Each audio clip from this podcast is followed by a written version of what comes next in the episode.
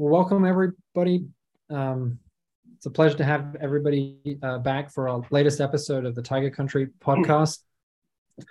We are switching things up a little bit this week for our emergency general surgery listeners.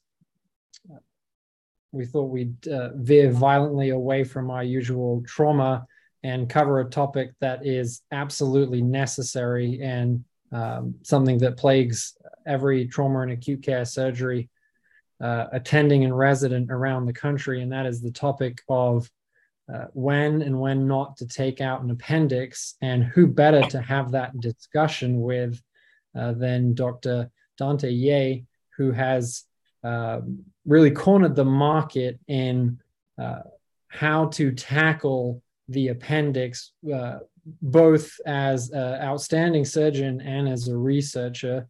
So it's a pleasure to welcome uh, Dr. Yeh to the uh, podcast. How are you doing, sir? I'm doing very well. Uh, thank you for that generous introduction. I don't know that I've cornered it, but I've I've milked it as much as I possibly can.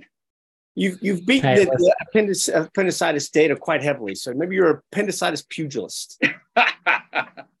I'll take that. I'll take that title. Yes, that's good. Um, my my first question um, has to be who came up with the Mustang acronym because because that's just that's fantastic. I you know whenever I'm looking at one of these large multi-institutional uh, large um, uh, EAST AAST studies, it always has a fantastic acronym. Who who came up with that one?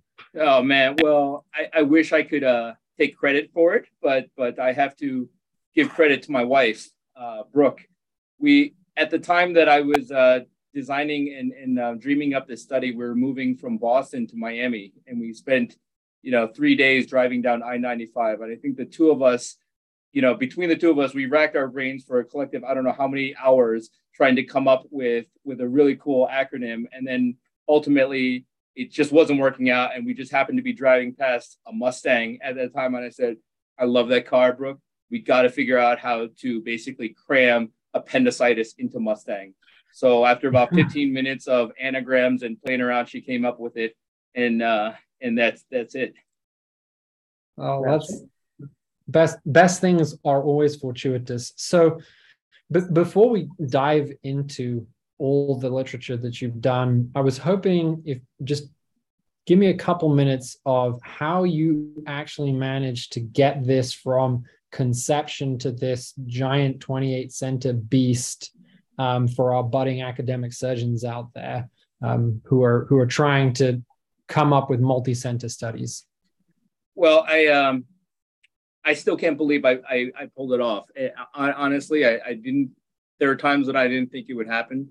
Um, so so first of all, um, I had participated as a local site investigator for other EAST multi-center studies. So I had done at least two or three of them, and I got my feet wet that way. And once I sort of learned the ropes and said, "Hey, I, I think I can do this," um, so then I applied um, when they issued the call for you know proposals, and I was very fortunate to have been selected. That you know EAST is going to promote and and sort of support this. And then that's really I got to go to the you know the um, the plenary session and and you know propose my my study and then you know in the weeks and months after that the emails started to pour in.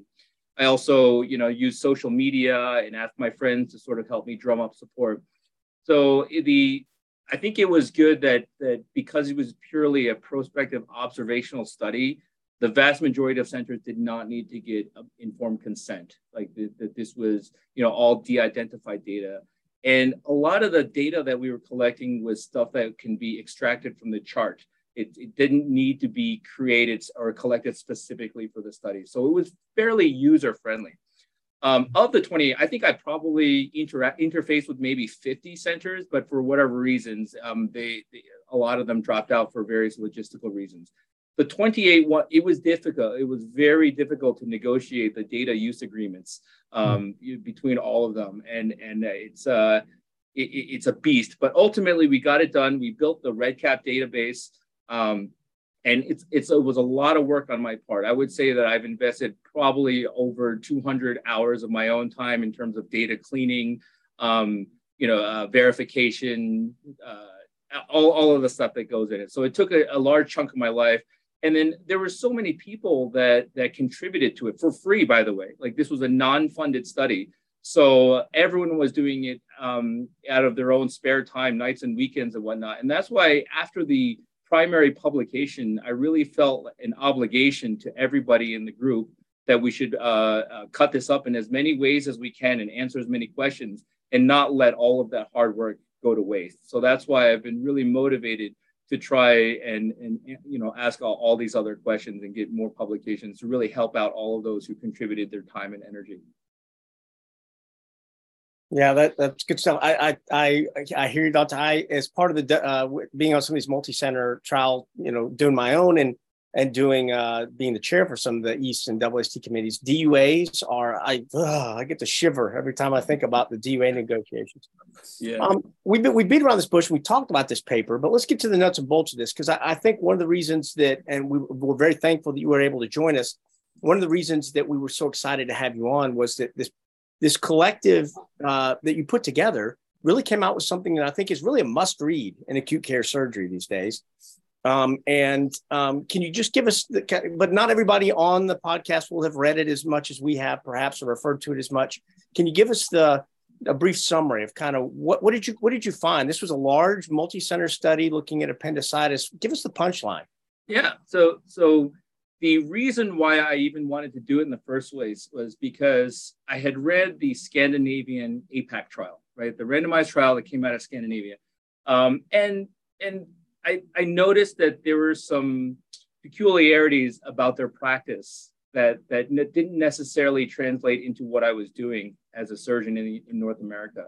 So, you know, the vast majority of their appendectomies were done open. And, you know, a lot of them were mandatory hospital stay, at least for the antibiotics, three days. And some of their, the way that they collect the, the data, that they define the data, like, for example, incisional pain was considered a complication right? I was like i don't know about that. So so that's why i was like you know that's not what we're doing right now. Like we should do a true modern north american cross sectional and so what, that's exactly what this was. So we had 28 centers contributing data and they ran the gamut. You know they was all over the united states. Um, you know west coast central uh, east coast south all over and we had a wide range of practice. Uh, we had urban academic centers, we had rural centers, we had non-academic uh, affiliated centers.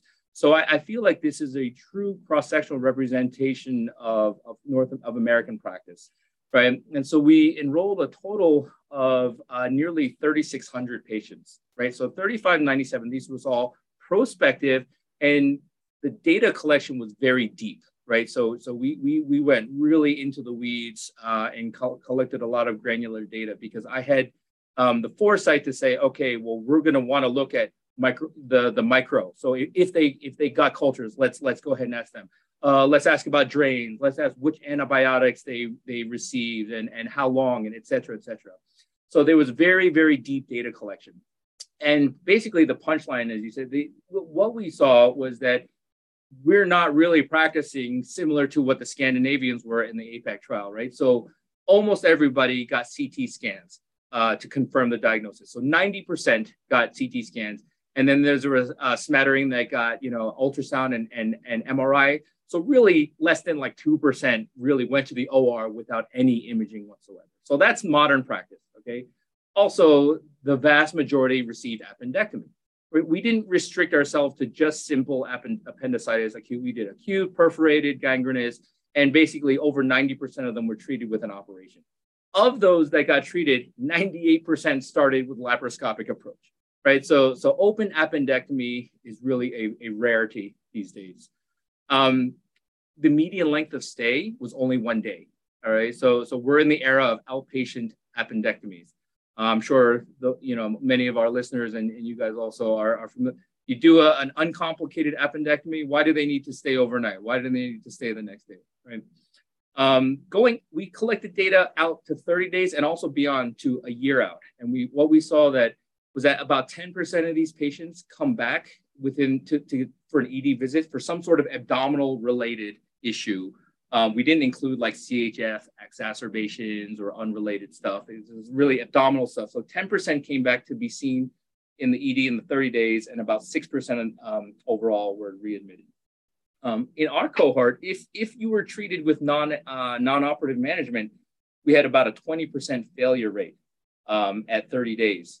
Um, and the bulk of that, the vast majority of the failures occurred during that index hospitalization, right? So, so if you made it out of the hospital with your appendix intact, um, you know, it, it, was fairly unlikely then that, that you would, uh, in the next 30 days, you know, and up to a year, get, get require reoperation.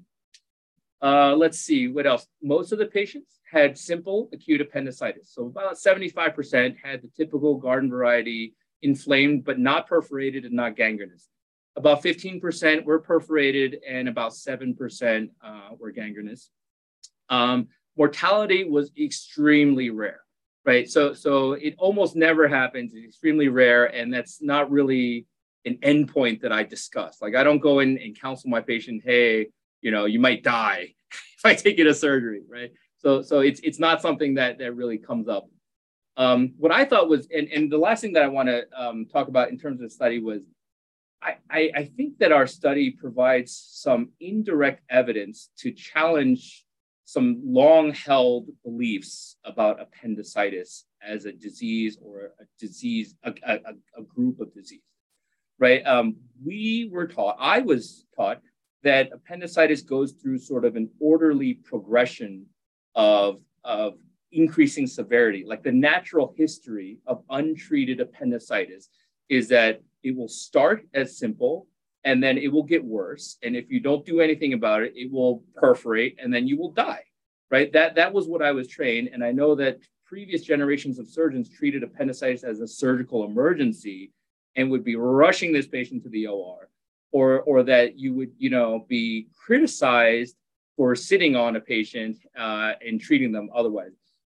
What we sort of indirectly, so prior to me, there have been a couple of authors throughout the years saying, hey, you know, maybe that's not really correct. Maybe there's like different types of appendicitis where, you know, the simple is going to get better no matter what, or it will get better with antibiotics. Or are these perforated ones, no matter how quickly you operate on them, they're going to perforate no matter what.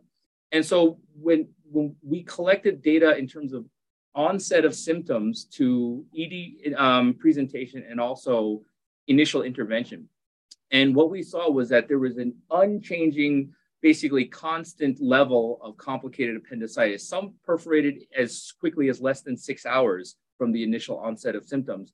And then there were others that, you know, would like out to 96 hours. Uh, but what really spiked was the incidence of simple acute appendicitis, where it seemed to have this huge spike in the first 24 hours and then go down, you know, later on. So I think that there is this sort of this thing like the baseline fallacy rate where where um, we, when your denominator is changing and then your but your numerator remains constant, you your you know your your rates increase, and so that may have been um, part of the um, the confusion you know in other studies. The other thing we found was that those who were afflicted by complicated appendicitis seemed to be of a different demographic cohort. They were older, they were more likely to have comorbid medical conditions like diabetes and coronary artery disease, and they were more likely to be tobacco users.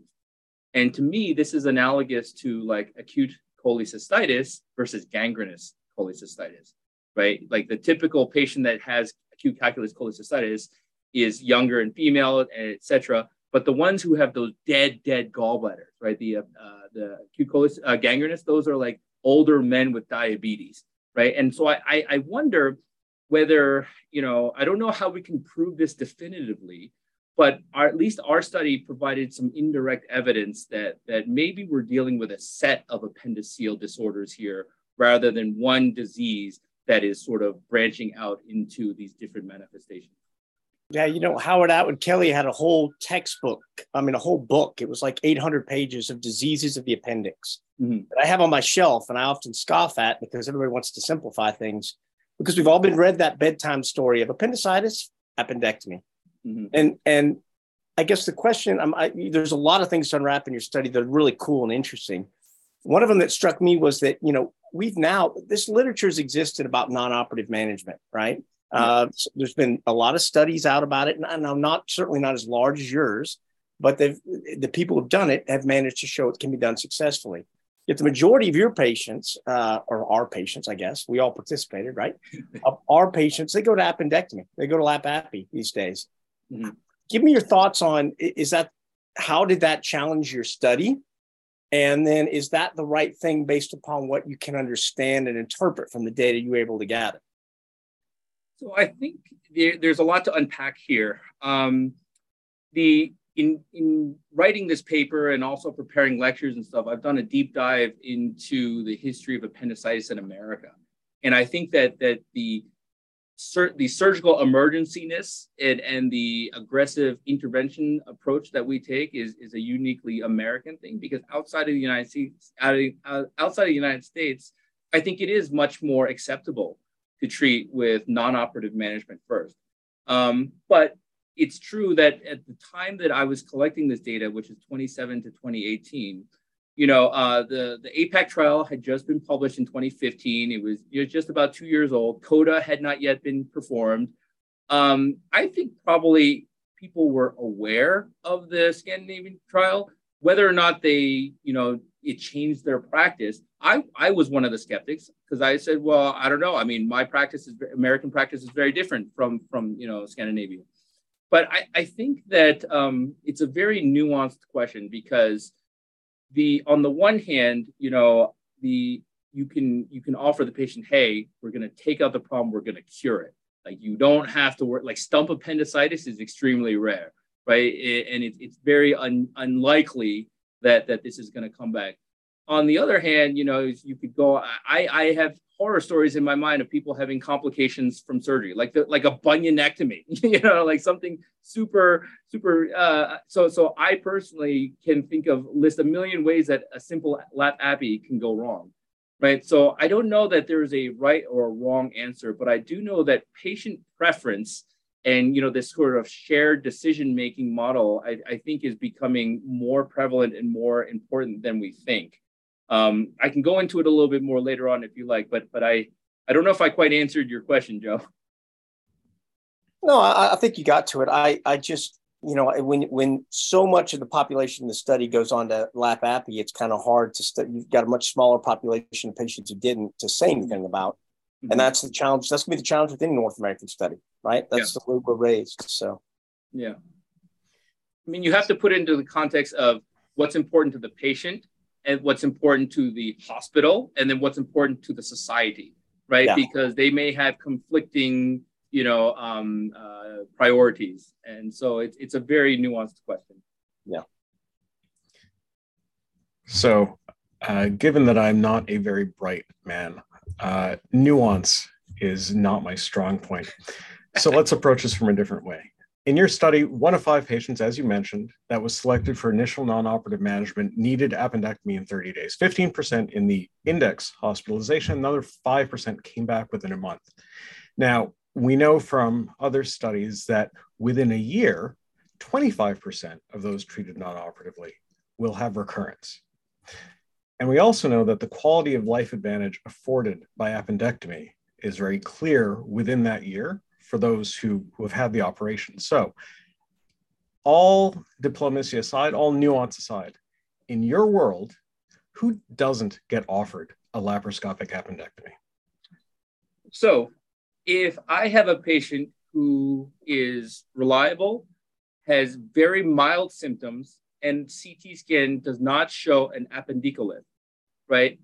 I am more willing, the, the conversation that we have is more wishy washy. I say, well, you have a pretty good chance of getting through this. And the numbers I quote them are 80% likelihood you're going to get out of the hospital in the next day or two without needing an operation.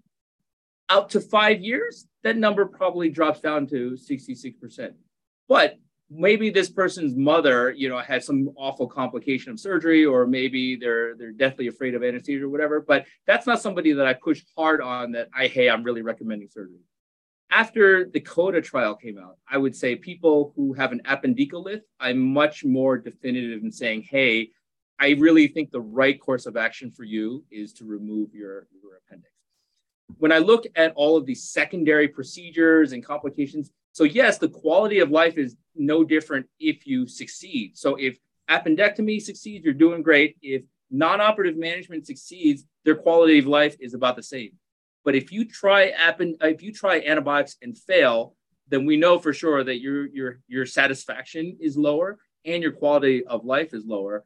And if you're looking at like a 50% or greater failure rate at, at two years or five years, I feel like just looking from the numbers, I'd be like, you should probably just get your appendix out right now, unless you have some strong reason not to. If your EF is like 15%, if you're on, you know, um, Xarelto and and what's and have a mechanical valve, like unless you have some reason not to have, I, I generally in my current practice, I still recommend uh, appendectomy. Uh, a consistent thread in everything that you've said so far is that you insist on seeing your patients as like complex individuals with their own lives and priorities. Very strange. So, you mentioned that you you you're finding support the idea that complicated appendicitis is not the final state of untreated simple appendicitis, but that they may be from the outset fated to be different different disease processes. And then you also mentioned that they affect different populations. So again, we're going back to your world, nuance to the side. If there are patients who want to treat non-operatively in 10, 15, 20 years, are we going to be selecting non-operative management based on patient characteristics? Are we going to develop a scoring system for seeing who is less likely to have complicated appendicitis and who we can pursue non-operatively?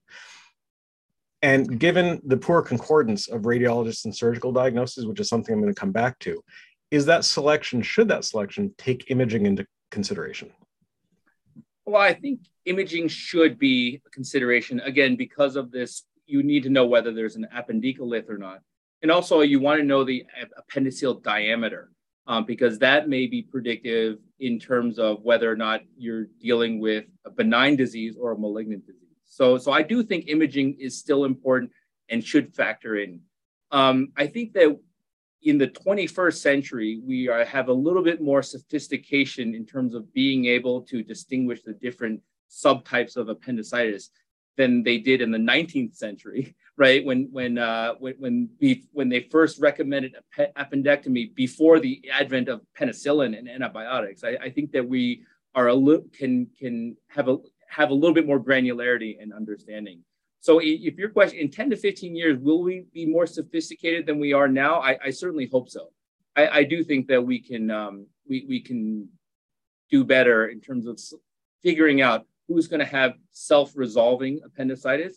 Like if they're here in your ER 36 hours later and their pain is getting better without any particular treatment, and then the scan shows an uh, acute early or acute appendicitis non-perforated, are you going to go and say, hey, we really got to take this out? Yeah, we got we got to take it right now to surgery and take this appendix out. Like, no, I'm feeling great. No white count, no fever, minimal pain. I just have some vague thing. My wife told me to come in and get it checked out. Right, I'm feeling better. Like, is that somebody that you really feel strongly needs an ap- uh, uh an appendectomy? Probably not. And then the last question before I turn it over back to Milos. Has your finding, has your research changed the conversations that you are having with your radiologists when you go through your scans? Not really.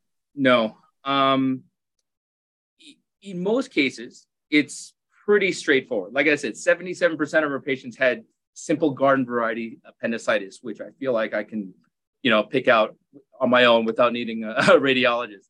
If there's some, if it's like weird, you know, if it's super long, if I'm having a hard time, you know, uh, uh, identifying the appendix, yes, I'll go and I'll, I'll review the scans with the radiologist. But I, I don't think that all of the research and all of the reading that I've done has really changed my interactions with the radiologist.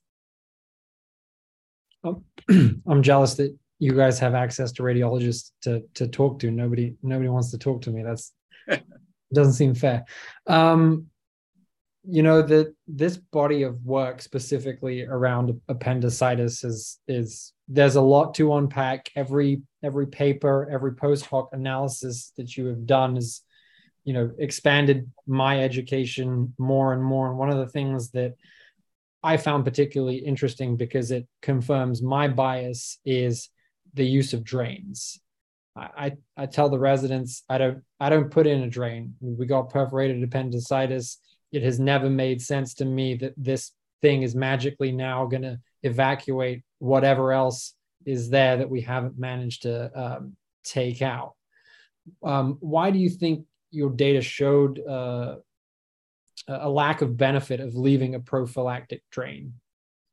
Well, I, I think that um, that paper that we did drain or no drain. I, am going to be the first to admit that one of the major limitations is the selection bias, right? We were not, we did not have the foresight to include um, why did you leave the drain, right? Like so, so yes, we we coded did they leave a drain, yes or no, okay. We um, collected data on the intraoperative um, AAST severity grade, right, for for that, and so we were hoping that that, and, and that's what we tried to control for. So in terms of varying degrees of intraoperative contamination, but and and also the, the final path, right? It, was it gangrenous? Was it perforated? Was whatever. But I don't think that we will ever be able to understand the nuance. Like, who knows what goes through the mind of the surgeon when they decide to leave a drain? I generally also, like you, do not leave a drain for the vast majority of, of my um, appendix, uh, my appendectomies. However, if this is a patient that I may be resuming therapeutic anticoagulation on like very, very soon, or if there's like this huge rind, you know what I mean? Like, yeah, we've irrigated it and stuff, but it looked like a bomb went off in the lower quadrant. And I think this patient is going to have an ileus. They're going to be around in the hospital for a few days. I don't necessarily see a downside to leaving a drain, and there may be a potential upside. So, so those are the cases where I may be convinced to, to leave a drain. But I have to say that like this, this, that study, that post hoc comes with a lot of caveats and, and a kilo of salt, if you will. Um, so I, I think that selection bias was was was a huge factor in that. Yeah, I it's when we talk about these cases in morning conference or when we're discussing things, it's always very difficult to quantify why one leaves a drain as opposed to not. So I, I can see teasing that out in the data would be quite um, difficult. Circling back around to this um, non-operative operative um, discussion that Dr. DuBose started, um, did your data show that there were any patient populations that showed a mortality difference when those two specific things were looked at? Uh, mortal again, mortality was extremely rare right? So of the 3,600 patients, only we had only eight mortalities and five in the index um, hospitalization. These were elderly, sick patients who showed up in sepsis. Um, and then three in the 30 day period after which, which I don't know that we can ascribe, we can, we can attribute it to the actual appendectomy procedure, right?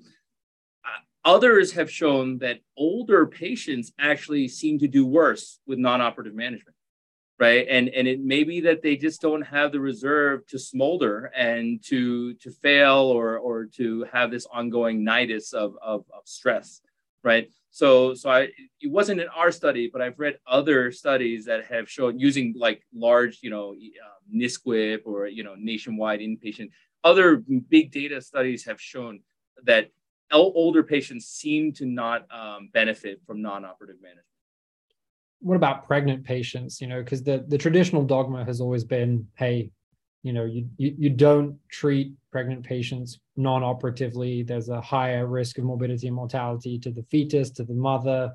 Mm-hmm. So so I think that our snapshot of modern practice was consistent with that. So we we did a, a, a analysis. that was actually one of our first. That was that was a pretty low hanging fruit. So, so we looked at only the the pa- the um, pregnant patients. So we had 41. We had 41 pregnant women out of our total sample of 3,600.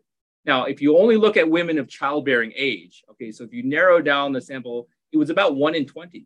So about one in 20 women of childbearing age was pregnant at the time that they had the appendix. Uh, one in 20 of appendicitis patients of childbearing age was pregnant most of them were in the in the um, early second trimester, right? So about 15 weeks gestation, and the vast majority of them were treated with appendectomy, right? So so 85% of these these 41 women went on to appendectomy, And although it's a small sample size, we compared it to the non-pregnant, and we didn't really see any difference in in meaningful outcomes. Maybe their hospital length of stay was like one day longer or whatever, but but we didn't really see any downside. So it's a small sample, but I, I feel strongly that, that we should be taking, we should be surgically operating on, on appendicitis or doing something to it, you know, uh, whether that be, you know, uh, per- percutaneous drainage if it's an abscess or something, but but we should definitely be more aggressively treating these pregnant patients, in my in my opinion. Dante, let's talk about um, antibiotics and what we can learn from your study. And let's start with the preoperative, kind of perioperative, whether you're doing appendix, uh, going to go do an appendectomy or going to treat them non-op. It, starting with the call in the ED that they got somebody down there they want you to come see. They've gotten a CT scan. The patient has appendicitis. So much variation in the 28 centers that you had. And I, I've moved around a lot in the military. I've seen it too, right? There's a lot of variation. There's no standardization. What do you do? What's your current practice based upon your understanding of the literature for the pre-op kind of arena? So my personal um, approach is to use a fairly narrow spectrum antibiotic um, just to basically pause the clock or stop the clock if you believe in that progression, that natural history progression. But I, I think that that it is standard of care if you're heading to the operating room or not that right now the standard of care is to treat with some antibiotic. And my preference back, back in Miami, my preference was cefoxitin, a second generation cephalosporin.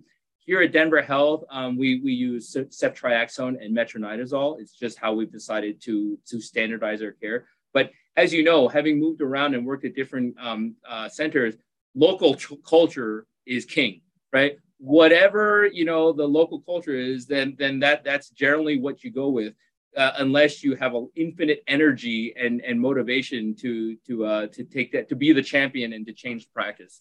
And I, I feel like that's probably uh, a large explanation for the wide practice variation that we see because EM physicians aren't stupid. Surgeons aren't stupid. We all know the coverage. We all know that, but but I feel like uh, our antibiotic choices are oftentimes being dictated more by customary local practice than by evidence-based guidelines.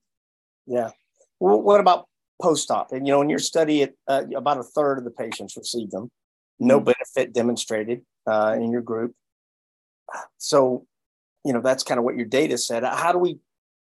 I guess taking both of those in cluster, how do we challenge that traditional dogma? You, you, uh, you know, I agree with you. It needs a champion at each institution, mm-hmm. but is there a way in which we can either study this or promote a better understanding of kind of the antibiotic utilization for appendicitis, particularly post-op. Yeah, yeah. Well, I, I thank you for for lobbing me that nice, easy underhand for me to knock it out of the park because I'm now going to promote my my latest appendicitis study. Which, if you liked Mustang, you're going to love this. The, the acronym. Okay, here we go. Drum roll, drum roll for the acronym. What do you got? CASA Relax. CASA, that's not named after a car. CASA Relax. No, but it was the best that I could come up with. Sounds like a bad resort in southern Mexico. Casa. Oh yeah. yeah. So so um, on the tails of this, what we discovered in Mustang, I said there's there's got to be a way that we can study this, like you said, and so we have designed a randomized trial to to look at the duration of post-operative antibiotics um, you know after the appendix is already in the bucket right? And so, so we're going to be, you know, this was actually, um, I applied to Surgical Infection Society and it was uh, picked up and, and promoted. And um, we actually have started uh, enrolling um, and, and we've got about 12, 11, 12 centers um, uh, signed up now. You, this will totally, you know, shock you, but we're hung up at the DOA stage right now. um, it is open for enrollment. I am accepting applications if you want to be part of it. But basically, we're doing this kind of novel study um, design where we're going to be looking not only at outcomes, but also we're going to be factoring in antibiotic exposure, right? So, so for example, if you and I both have appendicitis, let's say, let's keep it simple. If I, you and I both have simple appendicitis, and I get randomized to, let's say, one day of antibiotics, and you get randomized to zero postoperative antibiotics. And at 30 days, we both have the best possible outcome which is cure with no complications, right? So if we take in the if we just go by the traditional, you know, null hypothesis, this the traditional, we would have the equivalent outcome. But in this new type of study design, which factors in the exposure to antibiotics, it says if two patients have equivalent outcomes, the patient who got less exposure to antibiotics wins, right? So, so we're sort of it, it's called um, desirability of outcome ranking, right? And then response adjusted for duration of antibiotic um, exposure. So it's a DOOR RADAR. That's what the um, the acronym is. So we're we're doing this, and also we're trying to be we're also uh, incorporating Bayesian statistics to do some uh, uh, Bayesian analysis. So that, that will hopefully decrease us the sample size that we need. So we are looking into this. As you alluded to, what we saw in Mustang was that there was a huge range going from no antibiotics to 14 days of antibiotics. And again, there's going to be a selection bias there, right? So, so we really don't know why they why that person chose 14 days. You know why that surgeon selected 14 days, but there it is, right?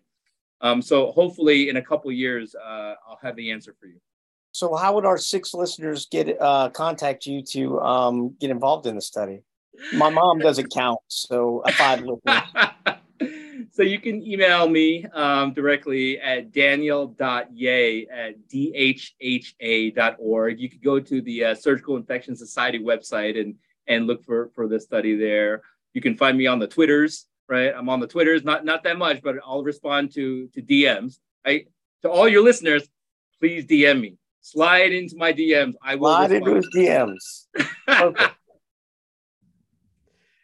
I don't know about you guys, but uh, after my divorce, Casa Relax is what I tried to get people to call my apartment. um, anyway, speaking of divorce, let's talk about resection of cancer. Uh, you mentioned the risk of cancer. and the benefit of interval appies in these patients. Can you tell us a little bit about some of the risk factors that you'd found in your data and what kinds of cancers that surgeons are encountering at the interval appendectomies? Sure, sure, happy to.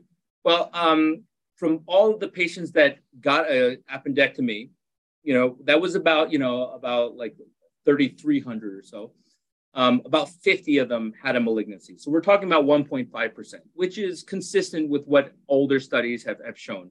Um, the most common, about two thirds of those cancers were adenocarcinomas.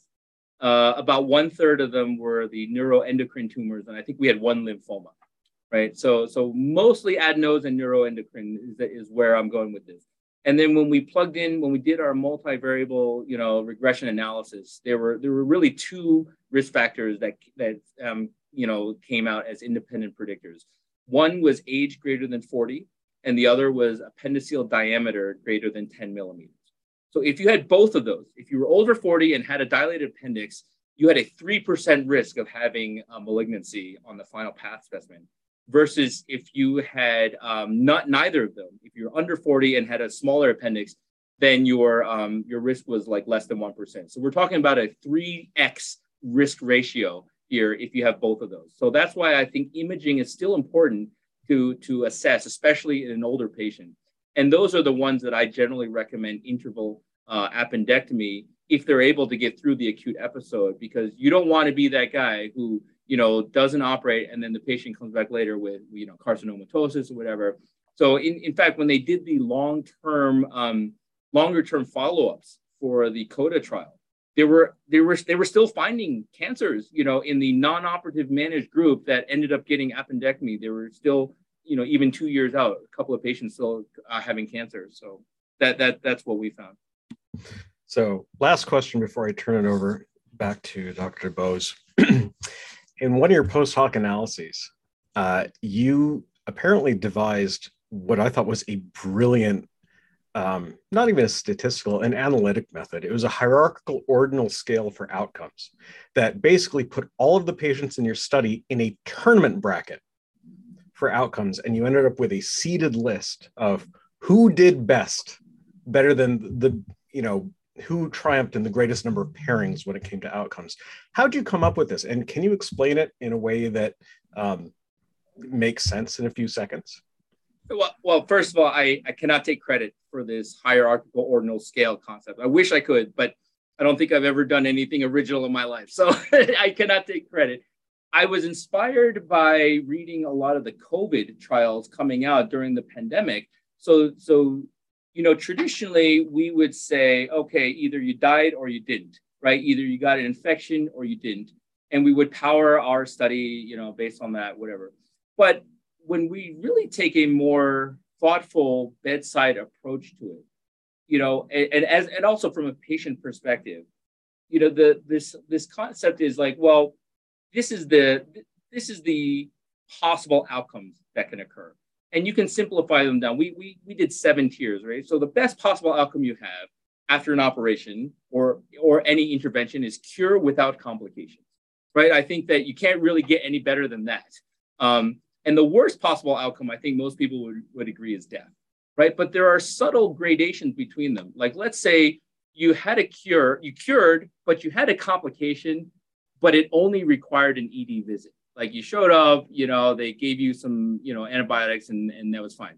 Okay, that that's uh, that's still better than death, but it's not as good as as a cure without complication.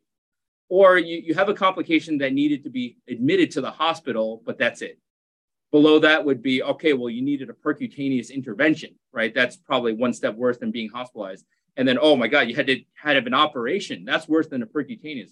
So we sort of um, put them in this hierarchy, and we sort of said, you know, all right, well, we're gonna we're gonna compare all the patients who had non-operative management with all the ones who had appendectomy. We're gonna do this tur- round robin tourney style. We're gonna say win, lose, or draw, and we're gonna assign them to all of these outcome categories, right? And we're gonna see, you know, did did this happen to be a, a dominant strategy, or was this, you know, was one strategy better than the other?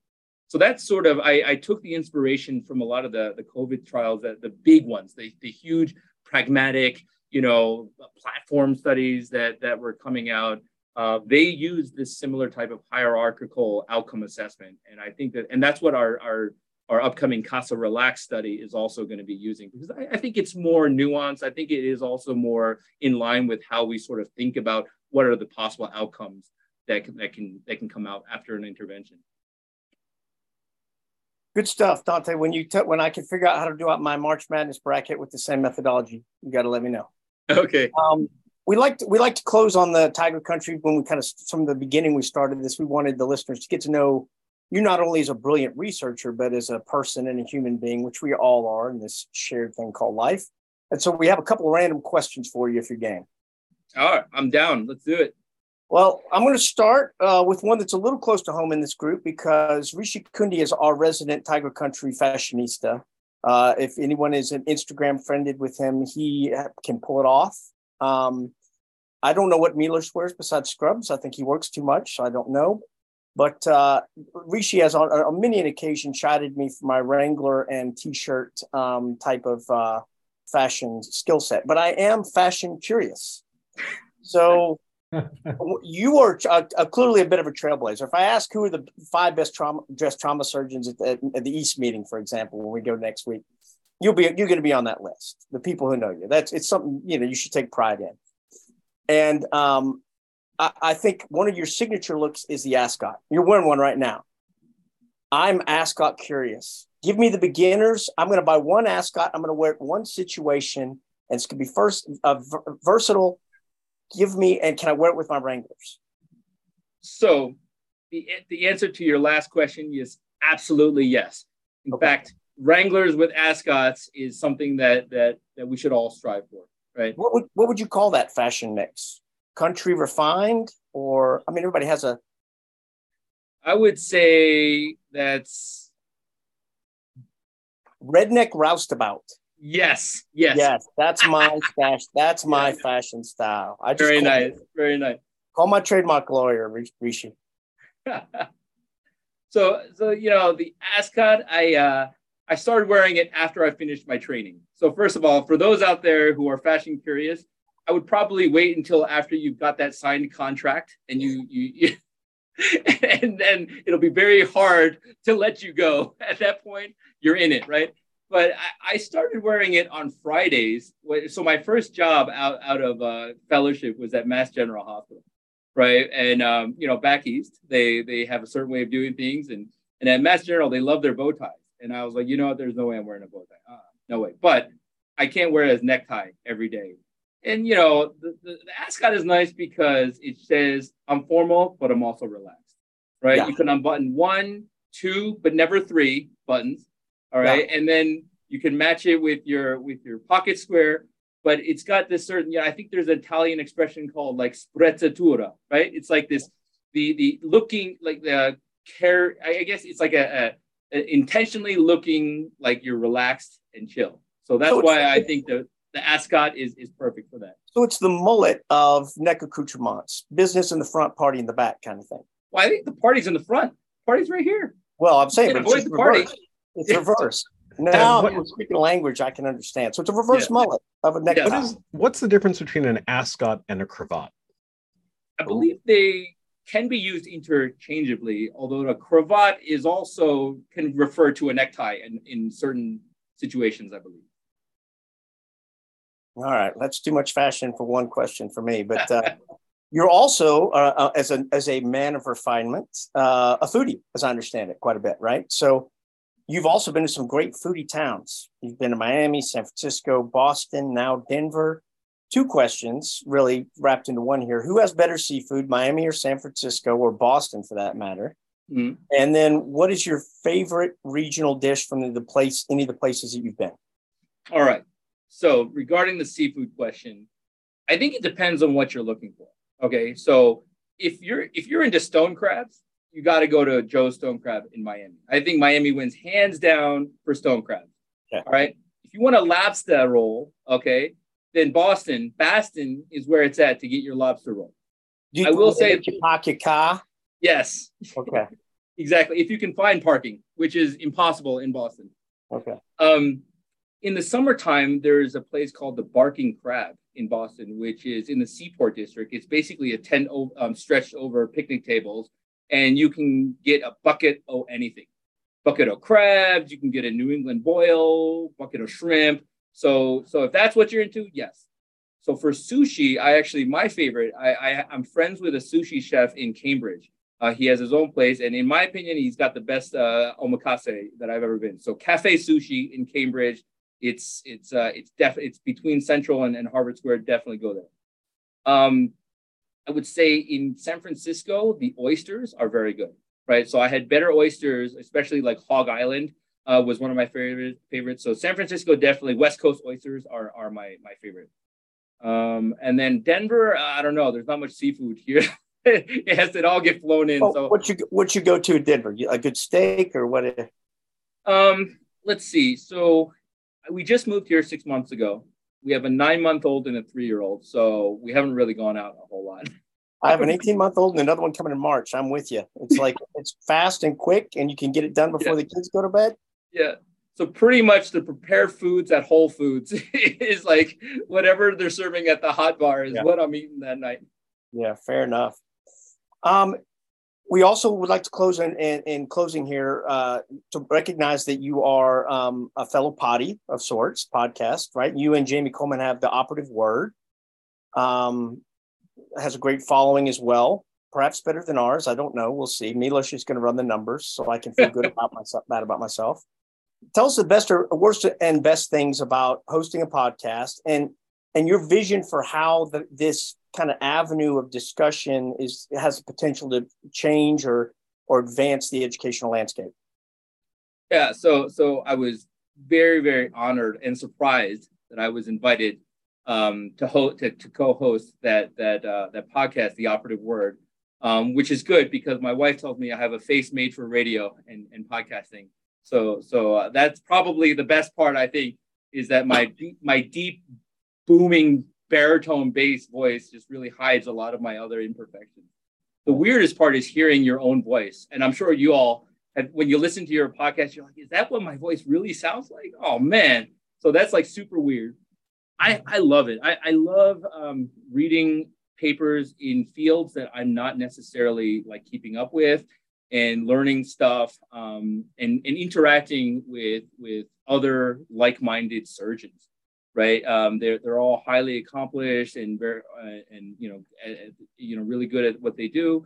Um, and and to, to me, I jumped on the podcasting listening bandwagon like like long, long ago, right? I was like, I'm this is this is protected time when I'm taking the subway to work. This is this is protected academic time, right? Yeah. When I was taking the T across Boston to get to work, or when I was riding the Muni in in uh, in in uh, in San Francisco. So that 10 or 15 minute commute is is time that you could be used to learn new stuff. So I, I subscribe to a lot of medical uh, podcasts, which I feel like have may they may not be directly relevant to surgery, but I think that they've enriched my understanding of disease and patient care in so many ways. So I, I really do think that this is a key component of learning now that we have the technology and there's an interest. I don't think it's going to replace other forms of learning. This is just one, you know, way additional way. But but I, I think for me at least, and for some others who are similarly, you know, minded, I think it works great. Good stuff. Well, thanks uh, to you and Jamie for contributing, and uh, and thank you for joining us today. To, I know your time is very valuable. We very much appreciate it. Thank you for inviting me. It's been a pleasure. Yeah, as as always, um, here at Tiger Country, we're very grateful to uh, Dr. Yeh um, on this episode and all our amazing guests for for sharing all the work that they're doing clinically, academically, uh, on the fashion and food scene as well. Uh, to to our six, maybe seven listeners out there, um, I'm sure they're uh, all incredibly grateful. Hi, mom. Uh, so, on behalf of uh, myself, uh, the boss, Dr. DuBose, and um, Dr. Kundi, thank you so much for joining us on this episode of Tiger Country, and we look forward to um, seeing you guys again next time. Thank you so much. Goodbye. Thank you.